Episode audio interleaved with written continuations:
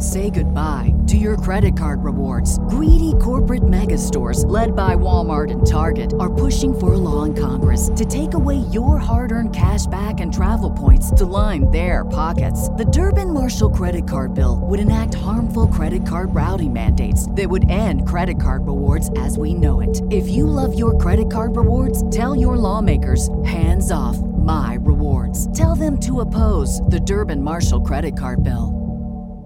What's the easiest choice you can make? Window instead of middle seat? Picking a vendor who sends a great gift basket? Outsourcing business tasks you hate? What about selling with Shopify?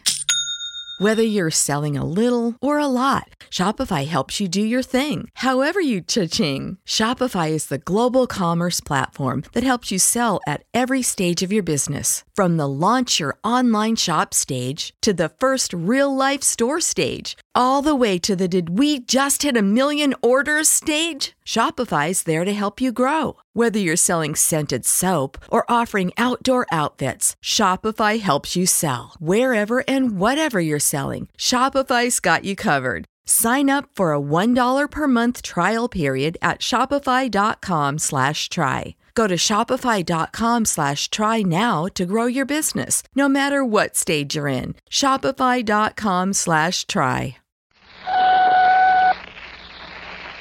Quiet, please.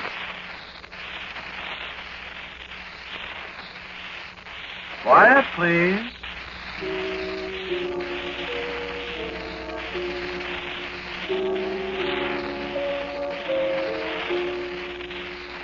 Today's story, written and directed by Willis Cooper and featuring Ernest Chappell, is called I Remember Tomorrow.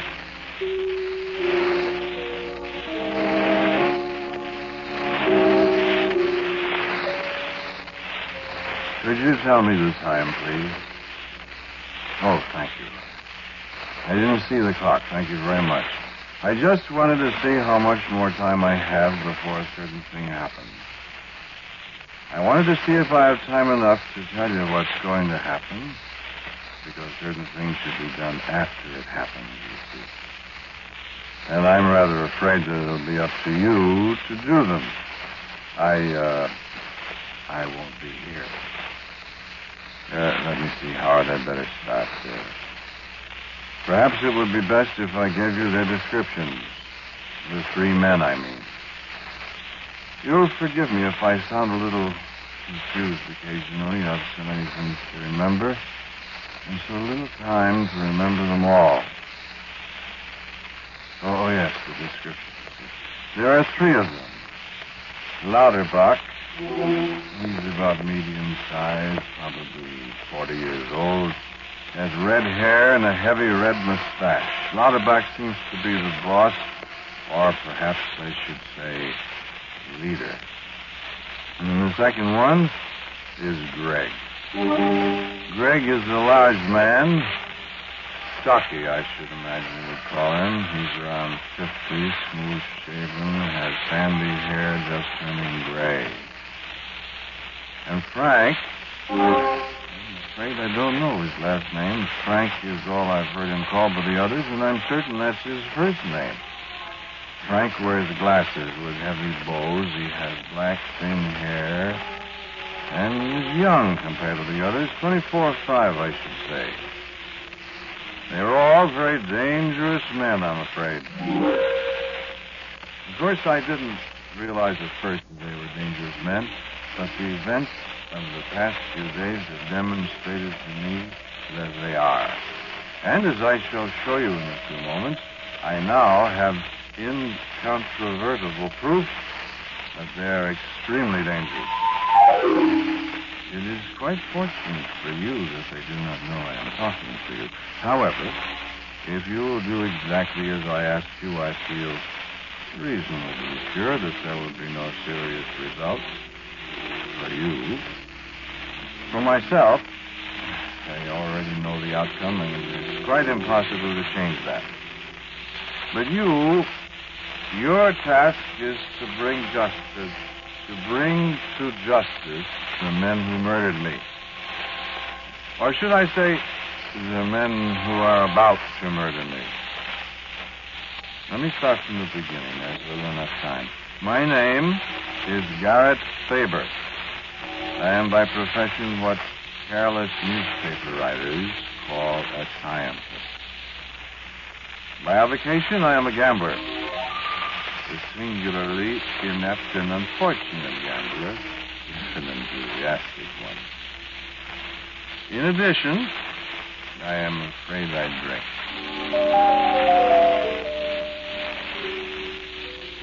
Perhaps my ill-fortunate cards may be in a way traceable to my propensity for martinis, or conversely, it may be that I drink excessively to forget the sums of money I lose at cards.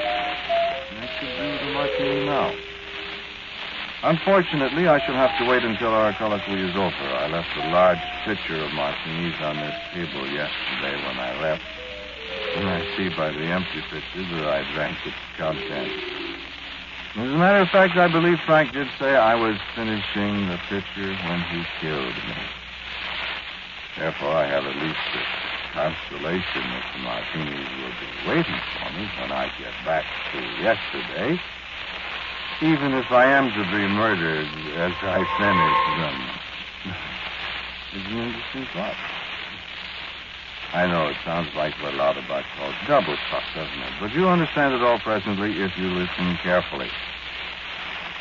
I find many interesting subjects for thought in this room. One of them is the partially dried stains on the carpet. Stains, blood stains, where I fell. May I look at the clock again? Oh, oh, so that's the hurry. One month ago today, no, one month ago yesterday, I was sitting in a certain saloon. I was quite thirsty. It was a warm day, and I unfortunately had no money for the purchase of any kind of liquid refreshment. My wife deplores my habit of waiting around in the saloon for an acquaintance to come in and buy me a drink, of course. But she deplores so many of my habits that I. Uh, are you married? Well, if you are, that's just that you understand. well, it seems my acquaintances had other things to do that afternoon, and I had appeared was doomed to sit and perspire and envy the more fortunate patrons of the saloon who had the wherewithal that I lacked. I had about given up in despair when a voice at my shoulder. Aren't spoke. you Dr. Garrett Faber? In some surprise, I answered him. I am afraid you have somewhat the advantage of me, sir. My name is Johnny Lauterbach, Dr. Faber. This is Mr. Gregg. How do you do, sir? And Frank, meet Dr. Faber. Pleased to meet you. Dr. Faber, will you have a drink with us?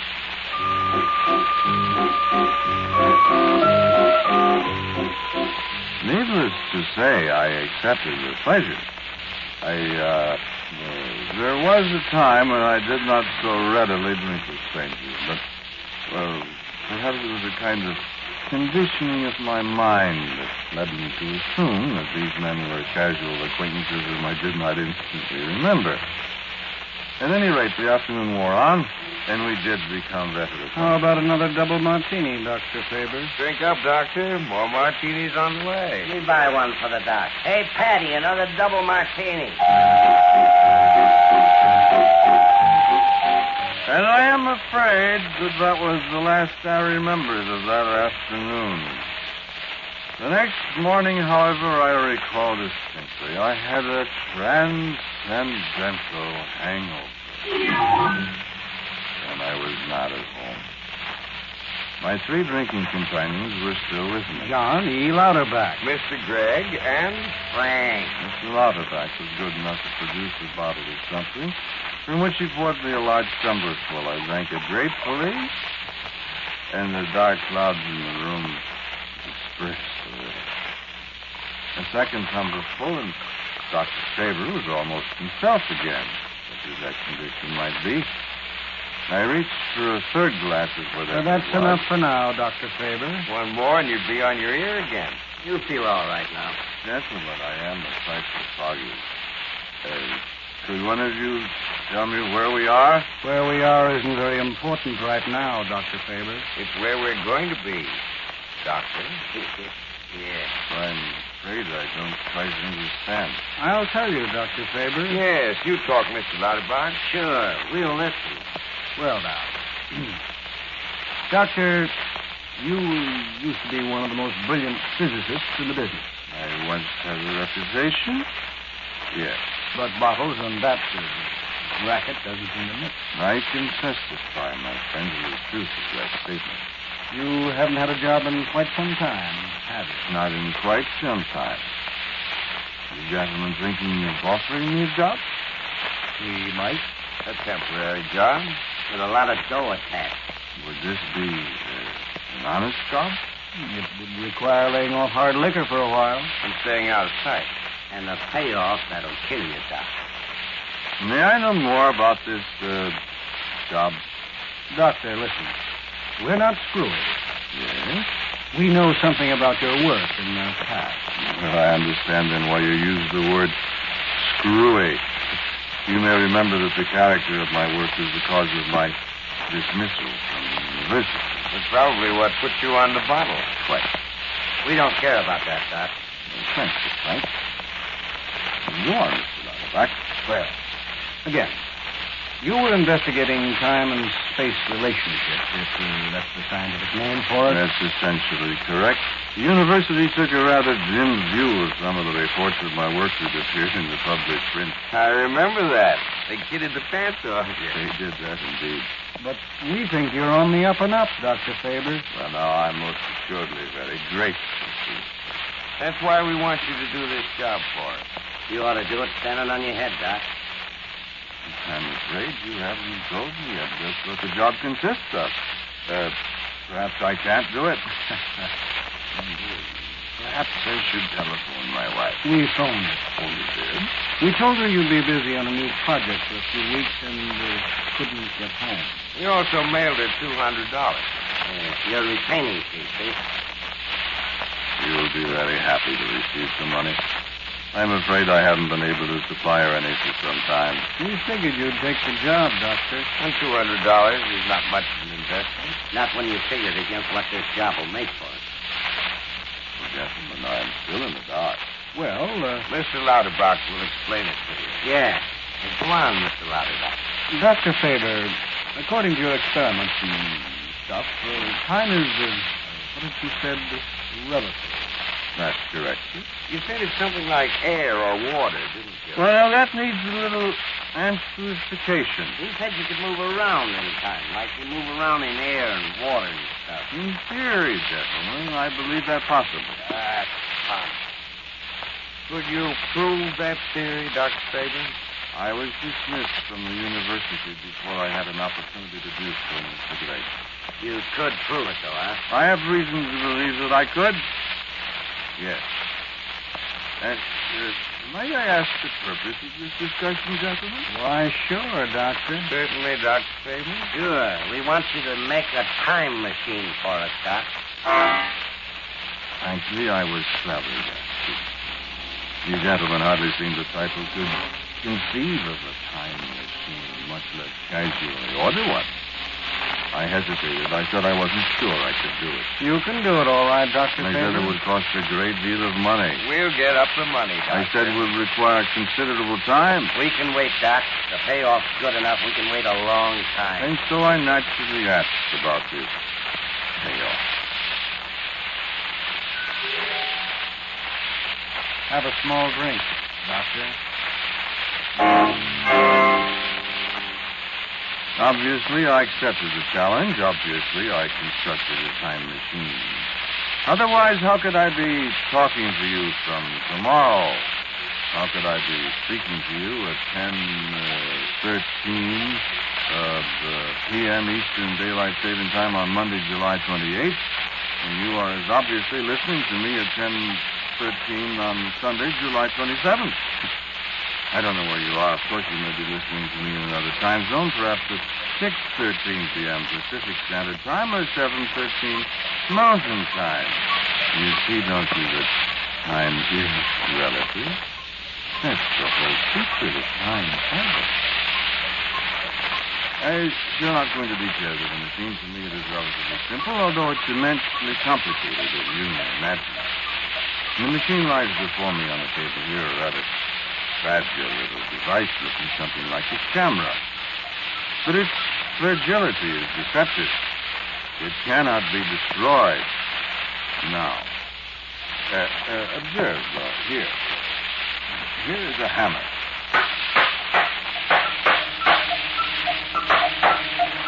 Nothing.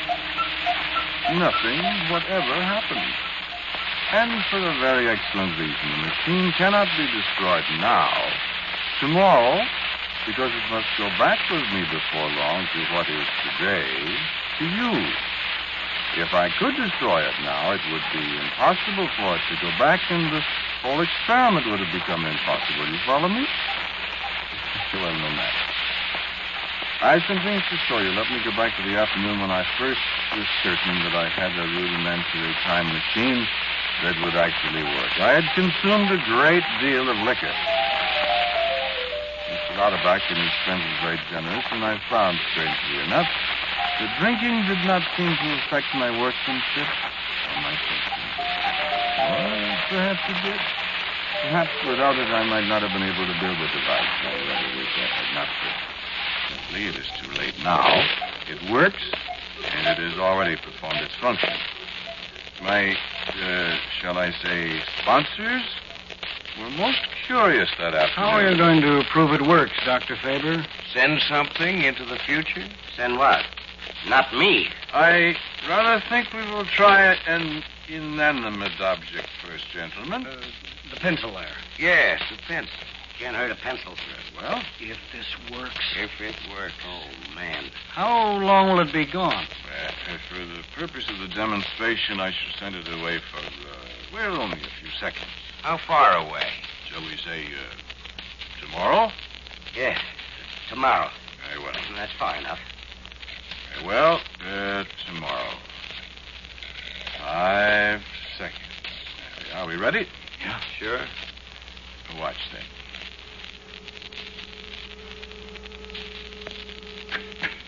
It's gone. Now watch. One second. Two, three, four, five. There it is again. Let's see it. Doesn't seem to be changed. It isn't. Well, why should it be? Listen, how do we know that pencil was in tomorrow? Well, we don't, Frank. Well, Well, where was it? Well, yeah. Yeah. But how are we going to know? Tell me that, Doc. How are we going to know? We'll have to send somebody who can come back and report. Who's that going to be, Dr. Faber? Not me. Not me. Doctor, will you have a drink? I will have a drink. I will have two drinks. I will have a large number of drinks. I will listen to your You argument. invented it, Doctor. You know more about it than I we do. I will drink again and shake my head solemnly at your importunities, gentlemen. One of us might bust the thing, you know. Go on, Doc. We have to know for sure. Because I don't quite trust you, gentlemen. I don't know what you are up to, but slowly the suspicion grows in my alcoholic mind that you want this instrument for no good. And if I do use it and travel into tomorrow, I shall do it alone when none of you are about. I can be crafty and cunning myself, gentlemen, as crafty and cunning as I suspect you are. And I shall do my first exploring alone. And deliberately I set out to drink myself into a condition where I shall be of no use whatever to my patrons, and their voices wavered off in a haze of my own making. that bottle away from him, somebody. You gave it to him, Lauterbach. No use fooling with him now. But then, after a while, it was night, and my head was reasonably clear. Then I was locked in my room, and Lauterbach and Greg and Frank were, I assumed, peacefully sleeping, and that was my time. That was the time to look at tomorrow. I looked at the calendar on the table. It said Thursday, July 3rd. I looked at the clock, 11:34 p.m. I fastened the chain on the door, and I turned on a small light at the table. And then I attached the time machine to my wrist. Carefully, I set it for one month ahead. Carefully, I set the dial to allow me five minutes in the future. And with a last swift look around, I pressed the release.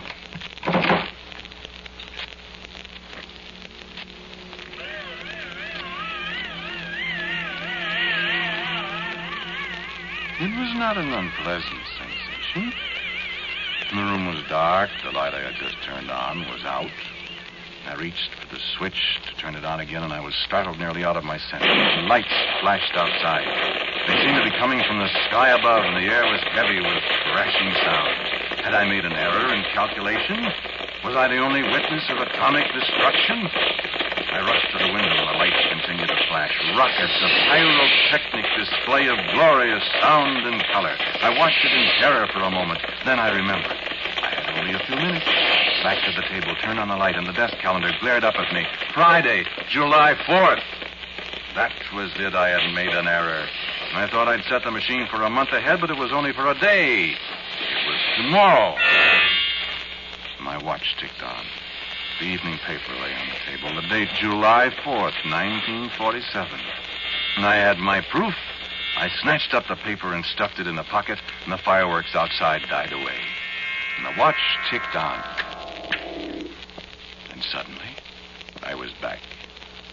July 3rd, 1947, said the calendar pad. I had succeeded. I had seen tomorrow today. And I had my proof.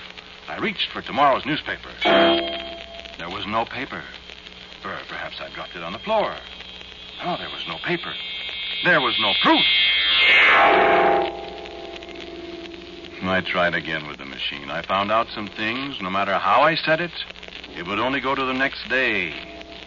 Perhaps there's some kind of providence that prevents man from seeing too far into the future.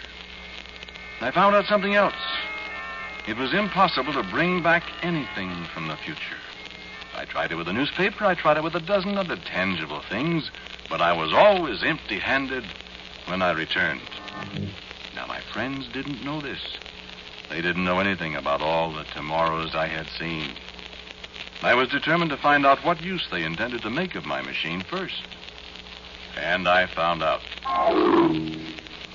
And I had held out against testing the machine in their presence so far as they knew I'd never tried it. And they kept after me, day after day. And at last, I set my price. And what do you want to use this machine for, gentlemen? Shall I tell him, Greg? Might as well, I guess. What about you, Frank? Yeah, you find out anyway. Well, I shall not test it, gentlemen, until I know. What if we hooked it up and sent you out anyway? Yeah, whether you want to or not. How about that? It wouldn't work, gentlemen. What? You don't think I'm quite a fool, do you? What do you mean, Faber? I haven't shown you everything about its operation yet. Okay. Tell him, Mr. Lauterbach. You appear to have us more or less over a barrel, Doctor. Thank you. So, we're going to make a lot of money with it. You said that. How? Very simple. Too simple, Doc. Dr. Faber, we intend to step into the future, knock over a few banks. And come back to today with the money. You see, Doc? Yes, but you can't. But what? I didn't tell them what I had discovered. I didn't tell them my machine could move no farther into the future than 24 hours. And I didn't tell them that they could bring nothing back with them. Even if I'd sympathized with their remarkable scheme, I didn't dare tell them. I was caught. They'd find out sometime, then what? It was a good scheme, wasn't it? But, of course, there are physical laws that cannot be violated. If you take something from the future and bring it back to today, then it never existed in the future. Figure it out for yourself. It doesn't take a doctor's philosophy to work it out. So that was it. Now I had to demonstrate whether I wanted to or not. I thought fast. Perhaps I could set the machine so I could stay indefinitely in the future. I studied it hard. I thought I could do it. And they watched me. That was yesterday, today. Today to them. And yesterday to me. It was nearly half an hour ago, or if I trust the calendar, 24 and a half hours ago. I set the machine for an indefinite stay in tomorrow. And they watched me curiously. They said, Bring us back tomorrow's paper, Doctor. Don't stay too long. Hurry back, Doc. and Frank laughed as I pressed the release.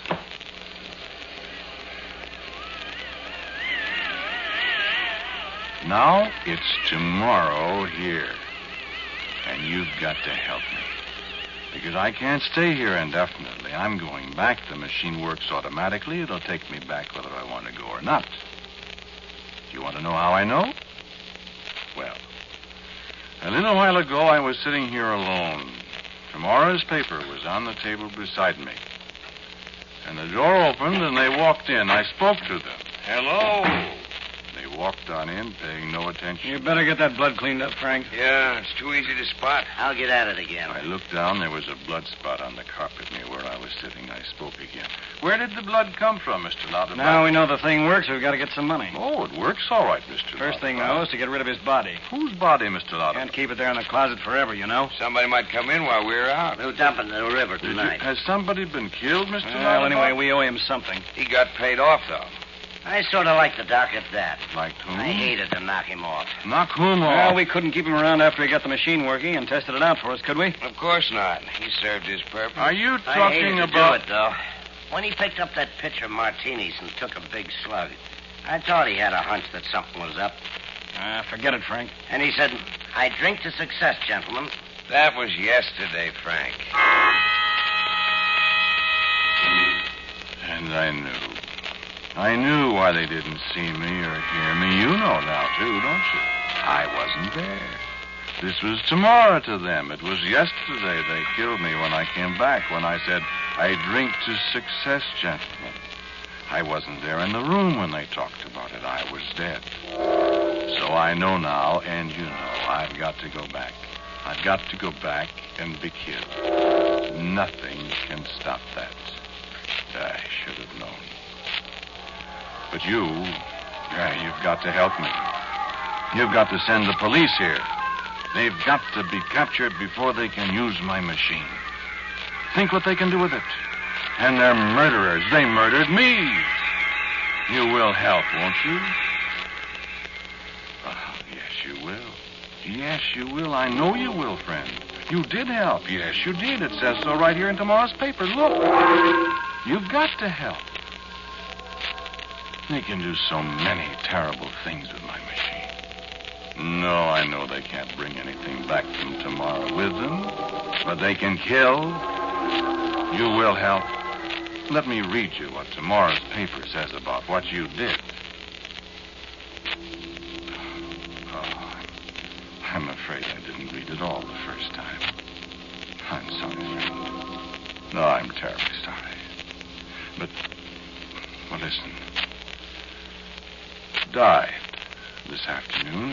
Result of wounds suffered in the capture of the three men. That's you, friend. That's you that's to be killed tomorrow trying to help me. No, you can't change it. You can't change it any more than I can. Oh, the machine is buzzing again. I'm going back. I'll pick up my drink and I'll say, I drink to success, gent. Well, Doctor, did you make it? I drink to success, gentlemen.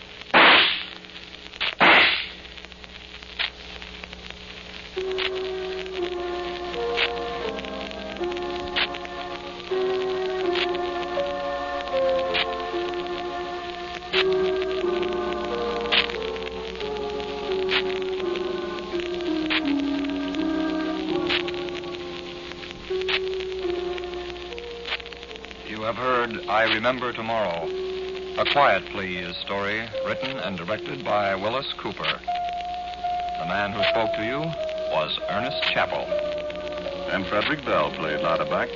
Kermit Murdock was heard as Greg, and Frank Dane was Frank. The music was composed and played by Gene Perazzo. Now, for a word about next week's story on Quiet Please, here is our writer-director, Willis Cooper. Next week's Quiet Please story about a man and a murder is called inquest.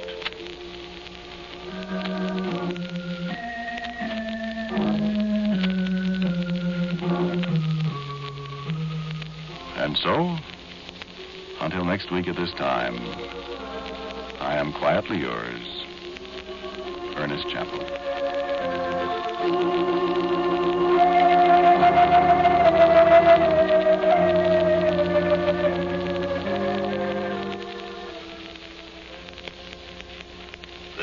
Program came to you from New York. This is the Mutual Broadcasting System.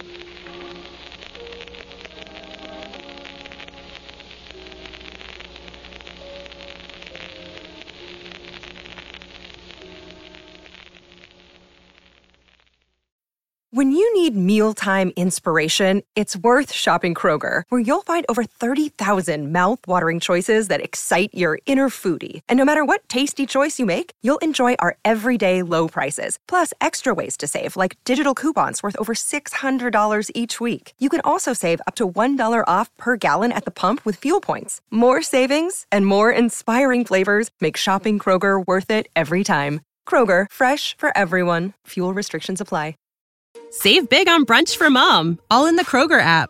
Get 16 ounce packs of flavorful Angus 90% lean ground sirloin for $4.99 each with a digital coupon. Then buy two get two free on 12 packs of delicious Coca Cola, Pepsi, or 7UP, all with your card. Shop these deals at your local Kroger today or tap the screen now to download the Kroger app to save big today. Kroger, fresh for everyone. Prices and product availability subject to change. Restrictions apply. See site for details.